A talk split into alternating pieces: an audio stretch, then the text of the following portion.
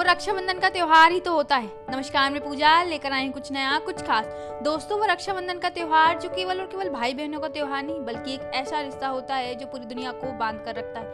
जहाँ नहीं होती कोई ईर्ष्या, नहीं होती कोई जलन, ना कोई होती कोई मांग, जहाँ केवल और केवल एक दूसरे का सम्मान होता है। होती हैं लड़ाइयाँ छोटी मोटी पर ऐसा नहीं कि उन दोनों के मन में एक दूसरे के प्रति वहम सा होता है। जहाँ रिस्पेक्ट अपनी जगह होती है, सेल्फ रिस्पेक्ट अपनी जगह होती है, जहाँ डिफेंस वो एक दूसरे का करते हैं। यही तो भाई बहनों का त्योहार होता है। इस त्योहार पर ही तो हम एक दूसरे की कद्र समझते हैं कि भाई के बिना बहन बहन के बिना भाई अधूरा है। दुनिया में सारी खुशियाँ मिल जाएँ एक तरफ़, लेकिन भाई और बहन का रिश्ता अपने आप में अनोखा और अपने आप में प्यारा सा है, जहाँ दुनिया की सारी चीज़ें अलग और भाई बहन की ताकत एक अलग सी हो जाती है, जो एक दूसरे को साथ चलने, आगे बढ़ने में मदद करते हैं। लेकिन आज के ज़माने में जब देखते हैं तो रिश्ते लगता है दूर से होते जा रहे हैं, जहाँ कैडबरी कुछ मीठा हो जाए का स्लोगन कुछ कम सा होता जा रहा है। फ़ोन की स्क्रीन में टाइम तो बढ़ गया है, लेकिन दिल दूर जाते जा रहे हैं। हमें याद ही नहीं कि हमने कब लास्ट बार अपने भाई और बहन से बात की थी खुलकर। बिना किसी हेजिटेशन थे जहाँ आज फॉरवर्ड लाइक मैसेज कमेंट का ज़माना तो आगे बढ़ गया है, लेकिन पास बैठे भाई बहनों को कभी ये समझ नहीं आया कि वो भी ऐसी कोई बात जो उनके मन में है, वो कर ले। वहम को सारे मिटा ले दोस्तों, क्योंकि ज़िंदगी दो पल की